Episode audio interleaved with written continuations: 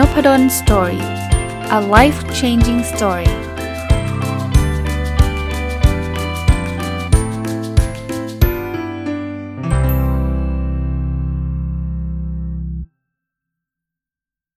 สวัสดีครับ ยินดีต้อนรับเข้าสู่น p ด d สตอรี่พอดแคสต์นะครับ แล้วก็วันเสาร์นะครับ ยินดีต้อนรับเข้าสู่รายการผู้ประกอบการวันหยุดหรือ Weekend Entrepreneur นะครับเสาร์นี้ผมหยิบอีกบทหนึ่งนะครับ ไม่ใช่เป็นบทหรอกเป็นข้อความ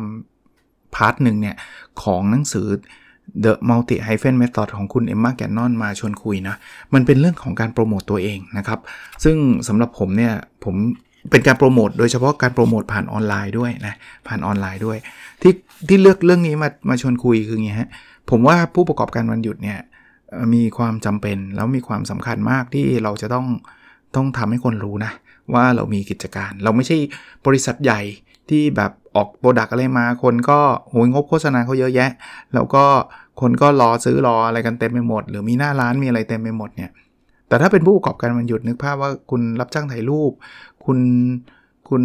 ขายก๋วยเตี๋ยว หรืออะไรก็แล้วแต่ที่คุณที่คุณอยากทำอะ่ะมันไม่มีคนรู้หรอก ยกเว้นเพื่อนสนิทกันจริง ๆ สามีภรรยาอะไรเงี้ยอาจจะรู้แต่ว่าคนทั่วไปไม่รู้คราวนี้คนทั่วไปไม่รู้เนี่ย คุณก็ไม่มีไรายได้คราวนี้คุณจะไปซื้อ แอดโฆษณาทีวี คงไม่ไหวมั้งผู้ประกอบการมันหยุดกฎข้อหนึ่งของผมก็คือ low investment ก็คือต้องใช้เงินน้อยที่สุด เพราะนั้นเนี่ยจะไปซื้อบิลบอร์ดมันก็ก็ก็ผิดกฎเรานะ ยกเว้นว่าคุณเป็นลูกเจ้าสัวรวยอยู่แล้วก็อันนั้นก็คงไม่ใช่ผู้ประกอบการมันหยุดแล้วละ่ะ อันนั้นก็อยากทำอะไรก็ทำไปเถอะใช่ไหมแต่ว่าเราเราจะทำยังไงก็มีช่องทางหนึ่งอะที่มันเป็น low cost แต่มันไม่ง่าย คือคือออนไลน์นะ ออนไลน์แบบเบสิกพื้นฐานที่เราคุ้นกันก็คือ ขายอะไรก็ไปโพสใน Facebook ส่วนตัวเราใช่ไหมตอนนี้เรารับจ้างถ่ายรูปนะใครอยากถ่ายรูปติดต่อเราได้อ่าอันนี้ก็เบสิกเลย หรือว่าการทำทำทำเพจขึ้นมานะครับ แล้วก็มีการยิงแอดอะไรเงี้ยอะหนังสือเขาก็เลยแนะนำบอกว่าเราเราจะทำให้ให้โลกรู้เนี่ยโปรโมตตัวเองโปรโมทสินค้าหรือบริการเราผ่านออนไลน์เนี่ยทำยังไงดีนะครับ เขาบอกว่าถ้าเราจะทำจริงจังเนี่ยนะเราต้องทำให้มันแบบแบบเป็นเป็นระบบเป็นระบบ คือจริง ๆ เขาใช้คำว่ามีเดียคิดมีเดียคิดคือแบบสำหรับคนที่แบบจะเข้าไปแล้วแบบ สมมุติว่าคนจะมาติดต่อเนี่ยเขาจะเขาจะขอรายละเอียดเราเราจะมีรายละเอียดให้เขาเป็นแบบเป็นแพ็กเกจเลยเอออารมณ์คล้ายๆแบบนั้น อันนี้อาจจะเหมาะกับงานที่มันเป็นงานเซอร์วิสนะคือคือสินค้าก็ก็ได้แหละ ถ้ามันเป็นสินค้าที่มันมีความซับซ้อนนิดนึงอะ่ะ คุณอาจจะต้องมีมีคำอธิบายว่าสินค้าคุณทำอะไรได้บ้างนะแต่ถ้าเกิดคุณขายก๋วยเตี๋ยว มันอาจจะไม่ต้องอธิบายว่าจริง ๆ อธิบายก็ดีเหมือนกันนะ แต่ว่ามันคงไม่ต้องละเอียดมากหรอกนะว่าเส้นเนี่ยทำมายังไงแบบไหน แต่ว่าเราเราเรามีมีเดคิดขึ้นมา เราอาจจะมีโลโก้ ผมผมเล่าประสบการณ์ส่วนตัวผมนะ จริง ๆ ตอนนั้นผมก็ไม่ได้กะจะทำเป็นเป็นเรื่องเป็นราว ถึงขนาดที่แบบ โอ้โหเป็นผู้ประกอบการอะไรวุ่นวายเยอะแยะ ตอนนั้นไม่ได้คิดเลยนะ ตอนทำนพดล Story ก็ทำขำๆ สนุกสนุก แต่วันนึงเนี่ย ลูกศิษย์ผมก็บอกอาจารย์ทำโลโก้ไหม แล้วจริงๆ ถ้าใครฟังนพดล Story มาตลอดเนี่ยจะพบว่าช่วงแรกๆ ผมเป็นโลโก้ ไม่ใช่นพดล Story อันนี้ด้วย คือแบบหยิบโลโก้บริษัทมาใส่อะไรเงี้ย แต่ตอนเนี้ยเออมันนานมาแล้วแหละ ก็เลยคิดว่าเออเออควรจะต้องทำนะ เพราะว่ามันก็เป็นการสื่อสารที่ดีนะครับ เพราะฉะนั้นเตรียมเตรียมเรื่องพวกนี้ไปนะครับ เตรียมเรื่องพวกนี้ไปเป็นเป็นคล้ายๆ format อะสมมุติว่าคุณจะให้คำปรึกษาเนี่ย คุณก็จะมีบอกเลยบอกว่า scope ของงานคุณคือยังไงแบบไหน แล้วก็เรทอัตรา รับจ้างถ่ายรูปครึ่งวันเท่าไหร่ เต็มวันเท่าไหร่หนึ่งสัปดาห์เท่าไหร่อะไรเงี้ยรูปภาพกี่รูปคือคือคือทำรูปแบบให้มันพร้อมนะ คนเข้ามาในเพจเราเขาสนใจเขาเขาเขาศึกษาได้เลย หรือว่าคุณใส่พวกนี้ไว้ในเว็บไซต์คุณนะครับ เพื่อที่ใครแบบ เออไหนได้ข่าวว่ารับจ้างถ่ายรูปเออยังไงอะ่ะเราจะได้ไม่ต้องมานั่งพิมพ์ยาวๆ ตอบแล้วบางทีตอบไม่ครบด้วย เราจะส่งแพ็กเกจเขาเรียก media kit เนี่ยส่งให้เขาเลย อย่างอย่างนพดล Story เนี่ย แต่เผอิญผมไม่ได้ทำเป็นเรื่องเป็นราวนะต้องต้องเรียนแบบนี้ก่อน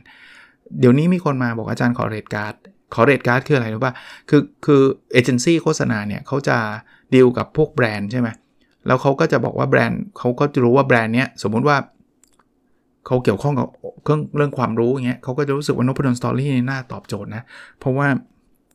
เพจของเราหรือพอดแคสต์ของเรา มันก็พูดเรื่องหนังสือเรื่องความรู้เนี่ยเขาก็ติดต่อมาขอ rate card rate card ก็คืออาจารย์ให้บริการเรื่องไหนบ้าง โพสครั้งหนึ่งกี่บาทอ่า ทำวิดีโอได้ไหมนู่นนี่นั่นอะไรเงี้ย ถ้าช่องที่เขา professional เต็มเนี่ยเขาจะ rate card เขาจะแบบครบครบแบบโหทุกอย่างเลย จะแชร์โพสเท่านั้นเท่านี้อะไรเงี้ย แต่ส่วนส่วนตัวผมผมเคยทำนะหน้าเดียวเอง ซึ่งซึ่งผมก็ไม่ค่อยได้ได้แอคทีฟเรื่องนี้เท่าไหร่ แต่เนี่ยเนี่ยคือลักษณะนะครับผู้ประกอบการมันหยุดอาจจะต้องลองลองทำลักษณะแบบนี้ขึ้นมานะครับ หรือแม้กระทั่งสินค้าเองเนี่ย คุณมีสินค้าหลากหลายนะใช่ไหมสมมุติคุณทำอะไรดีล่ะ คุณทำอาหารขายอะ่ะคุณอาจจะไม่ได้ทำเมนูเดียวนี่ใช่ไหมคุณอาจจะทำอยู่ 5 เมนูเงี้ยห้าเมนูเนี่ยคุณอาจจะต้องบอกอะเมนูไหนอองค์ประกอบคืออะไรยังไง แล้วก็ราคาเท่าไหร่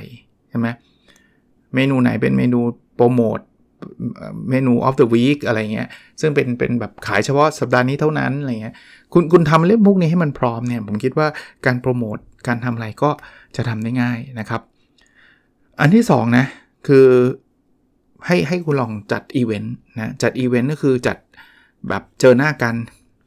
ผมเข้าใจครับว่าว่าส่วนใหญ่ที่เราคุยกันเมื่อกี้มันเป็นออนไลน์ แต่ว่าถ้าเรามีอีเวนต์ด้วยมันก็จะเป็นการสร้างความสัมพันธ์ระหว่างเรากับลูกค้าได้ดี เช่น ถ้าเมื่อกี้คุณขายอะไรนะ ขายอาหารเนี่ยมันมีงานอะไรที่มันเกี่ยวข้องกับการออกร้านเนี่ยคุณอาจจะไปออกบ้างนะ ไปออกบ้าง คือถ้ามันแพงมากก็ต้องคิดนะ มันคงแบบไม่ต้องถึงขนาดแบบบินไปออกร้านที่ลอนดอนอะไรเงี้ย มันไม่ต้องถึงขนาดนั้นแหละซึ่งส่วนใหญ่ปกติเขาจัดงานพวกนี้เนี่ยเขาก็จะมีเก็บเงินแหละ เพราะว่าเราก็จะขายของได้ แต่ว่าลองดูครับ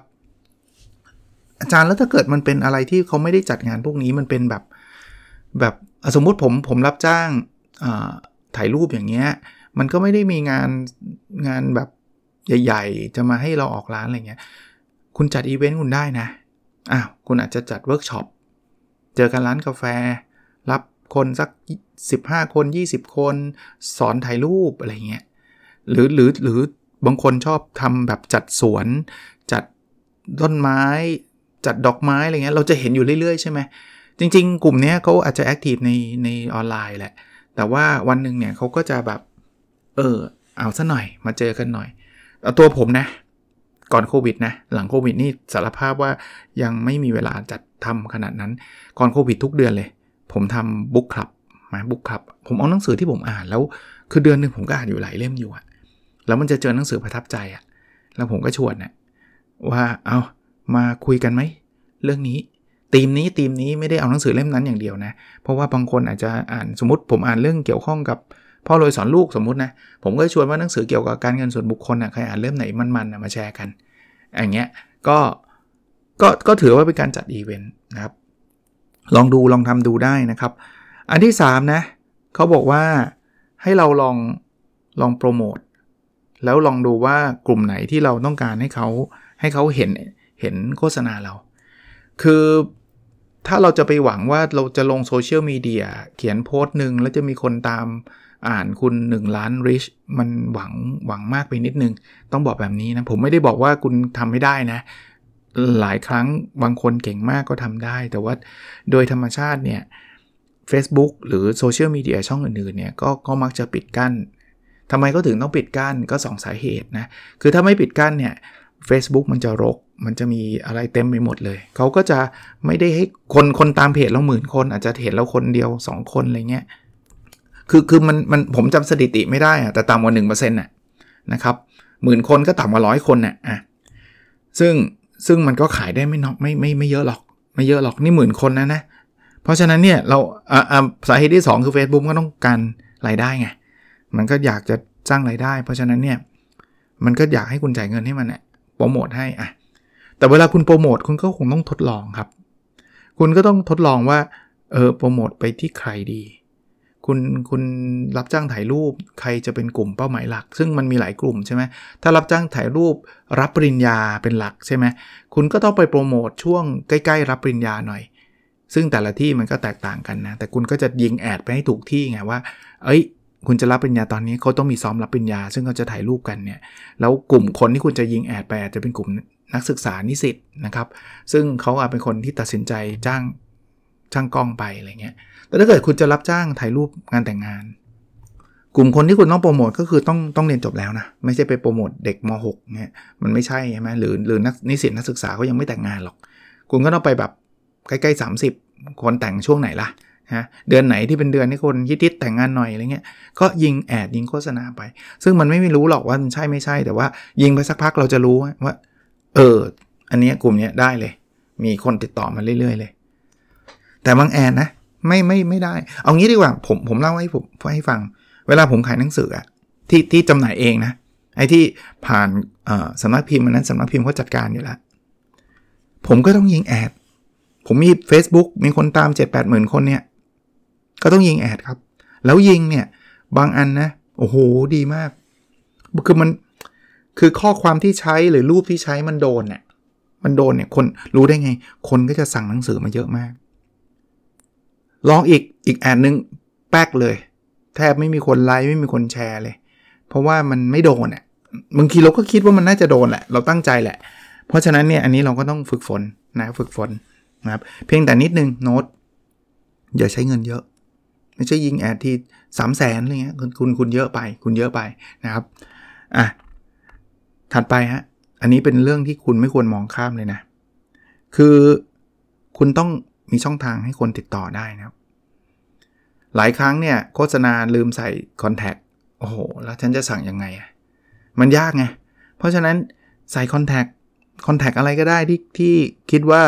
สะดวกที่สุดสำหรับคุณนะ จะเป็นอีเมล จะเป็น Line ID Facebook ไม่รู้แหละ Inbox มาอะไรเงี้ย โทรศัพท์ก็ได้อะไรเงี้ยกก็แล้วแต่ที่คุณจะสะดวกนะครับ ถ้าเป็นประเทศไทยผมคิดว่าไลน์คนใช้เยอะคนใช้เยอะ ผมเคยให้สั่งหนังสือผ่าน Google Form ถ้าผ่านในพวกแบบลิงก์ลิงก์กรอกข้อมูลเนี่ย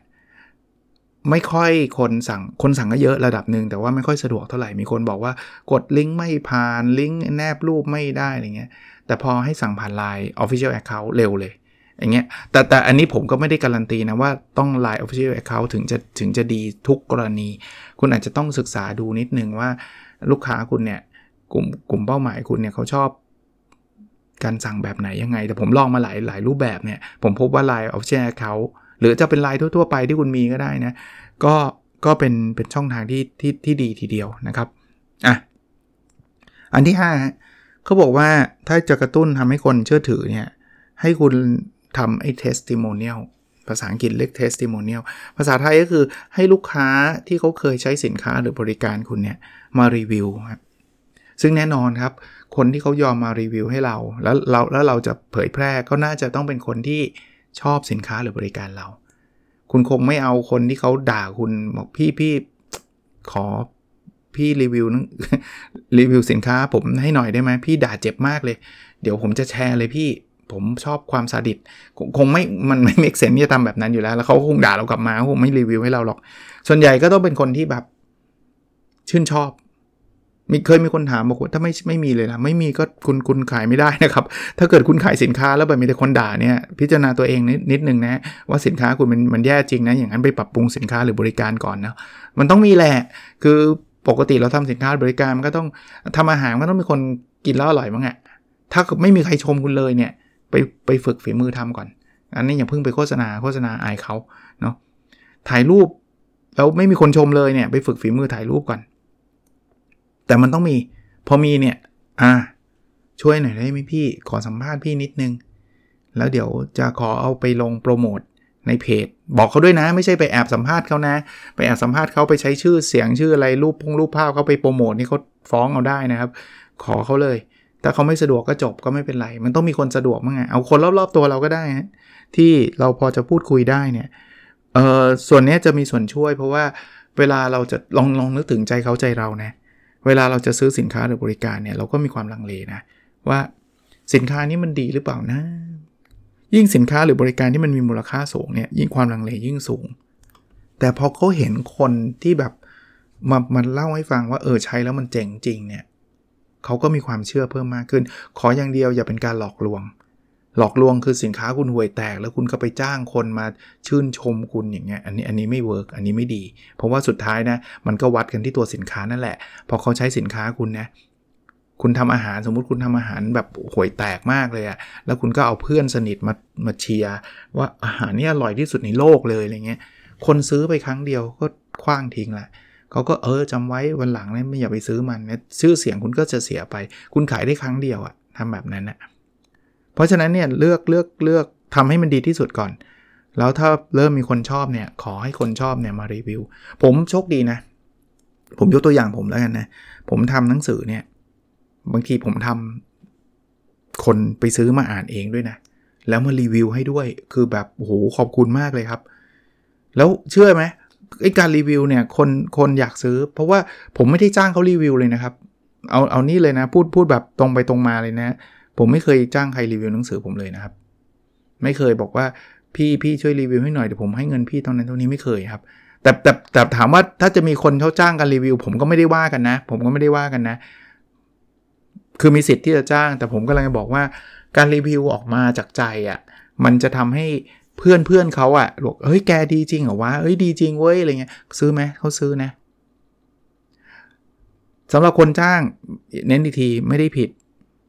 แต่ว่าอย่าบิดเบือน อย่าบิดเบือนอ่าผมเล่าผมให้ฟัง ผมเคยรีวิวหนังสือที่ได้เงินไหมเคย แล้วผมก็บอก ผมก็บอกในพอดแคสต์ว่าอันนี้เป็นสปอนเซอร์นะ แต่อย่างแรกนะ อันนี้เป็นกฎของผมส่วนตัวนะ คือ ถ้าผมอ่านแล้วผมไม่ชอบ ผมก็จะไม่รับไม่รับเงินเขา คือผมผมไม่เคยมีว่าโอ้โหหนังสือห่วยแตกว่ะแต่ว่าเขาให้ให้เงินเราว่ะ งั้นเราไปบอกคนอื่นดีกว่าว่าหนังสือดีมากเลยครับ แบบดีที่สุดในชีวิตเลยครับ ไม่เคยทำเลย ส่วนใหญ่ผมจะอ่านหนังสือเล่มนั้นก่อน เวลาคนเขาจะมาจ้างให้รีวิวนะ อ่านก่อนว่า เฮ้ยใช้ได้ เฮ้ยเจ๋ง เฮ้ยมีประโยชน์ เฮ้ยดีจริง อ่านี่แฮปปี้วินวิน คืออ่าให้ผมช่วยรีวิวได้ยินดี อะอย่างเงี้ย นะครับแต่ว่าส่วนใหญ่ส่วนใหญ่ไม่ได้จ้างครับ ส่วนใหญ่เขาแค่เอาหนังสือส่งมาให้ แล้วก็อาจารย์เลือกได้เลยตามสบายอาจารย์อยากรีวิวเล่มไหนก็รีวิวไม่รีวิวก็ไม่ว่ากันอะไรเงี้ยก็ก็ทำอยู่ปัจจุบันก็ยังทำอยู่นะครับ โอเคอ่าถัดไปครับให้ออกสื่อ คือออกสื่อเนี่ยผมเข้าใจสำหรับคนที่ตัวเล็กๆ นิดนึงนะก็ก็จะลำบากนิดนึงสำหรับการออกสื่อ แต่ว่าอย่าไปคิดว่ามันจะเป็นไปไม่ได้ คือคือวัฒนธรรมของคนอเมริกันเนี่ยผมเล่าให้ฟังนิดนึง หรือคนฝั่งยุโรปเนี่ย มันจะเขาจะมีสื่อแบบสื่อท้องถิ่นน่สื่อท้องถิ่น เช่น สถานีวิทยุท้องถิ่น หนังสือพิมพ์ท้องถิ่นอะไรเงี้ยผมผมอ่านหนังสือเล่มหนึ่งนะ จริงๆ ถ้ามีโอกาสจะมารีวิวเรื่องเรื่องการขายหนังสือนะครับเขาบอกเวลาคุณออกหนังสือเนี่ยคุณไปติดต่อพวกสื่อท้องถิ่น คุณจะไปติดต่อแบบ New York Times New York Times เนี่ยคุณยากมากถ้าเกิดคุณไม่ใช่แบบคนเขียนแบบ Adam Grant น่ะคุณไม่ใช่คนเขียนที่แบบว่า โอ้โห แบบ very popular ในในอเมริกาเนี่ยคุณคุณยากมากที่จะไป ไปออกสื่อสื่อหลักไปออก CNN ไปออกอะไรเงี้ยยากมาก แต่ถ้าเกิดคุณแบบคุณเป็นคนอยู่ในเมืองอะไรดีล่ะเ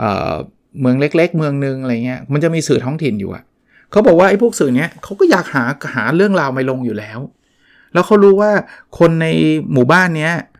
ในท้องถิ่นเนี้ยกำลังออกหนังสือเล่มเนี้ยคุณบอกเขาอะเขาเชิญคุณไปสัมภาษณ์รายการวิทยุได้นะเขาเชิญคุณไปสัมภาษณ์ ออกทีวีท้องถิ่นยังได้เลยนะ เพราะนั้นเนี่ยทำแบบนั้น เออเมืองไทยอาจจะไม่ค่อยไม่ค่อยมีเท่าไหร่ คือถามว่ามีไหมผมว่ามีนะถ้าต่างจังหวัดนะน่าจะเห็นนะในกรุงเทพอาจจะไม่ค่อยเห็นเท่าไหร่ แต่ approach ไปได้นะ ลองดูนะ ว่าเอออยากที่จะเนี่ยลง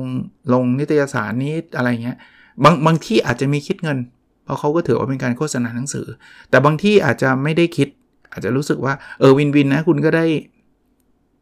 คุณก็ได้เรื่องราวไปไปไปไปเขียนนะนะหรือว่าไปเติมเต็มรายการเขาอะไรเงี้ยก็ลองดูนะครับ อันนี้เป็นบทสรุปนะสำหรับเอามาฝากสำหรับผู้ประกอบการวันหยุดนะครับ ผมสรุปให้ฟังเร็วๆอีกอีกทีนะฮะว่าจะทำยังไงที่จะทำให้โปรโมตตัวเอง แล้วก็สินค้าหรือบริการของคุณผ่านออนไลน์ได้นะครับ อันแรกคือทำ media kit นะครับทำให้มันครบนะฮะรายละเอียดของสินค้าหรือบริการเรา อันที่ 2 ก็คือลองจัดอีเวนต์ดูนะครับ อันที่ 3 คือออลองยิงแอดนะครับ ลองโฆษณานะครับ ผ่าน Facebook Facebook โซเชียลมีเดีย อันที่ 4 คือใส่ช่องทางติดต่อให้ครบนะฮะ อันที่ 5 คือให้คนมาช่วยรีวิวและอันที่ 6 ก็คือออกสื่อนะครับ ออกสื่อคือสื่อสื่อ traditional ทั่วไปนะครับ หนังสือพิมพ์ รายการทีวี รายการวิทยุ เท่าที่เราจะเป็นไปได้นะ หรือออกพอดแคสต์ต่างๆนะครับ โอเค คงได้ได้ไอเดียเนาะ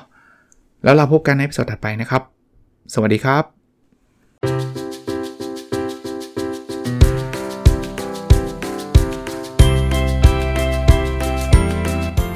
n o p ด d o n Story a life changing story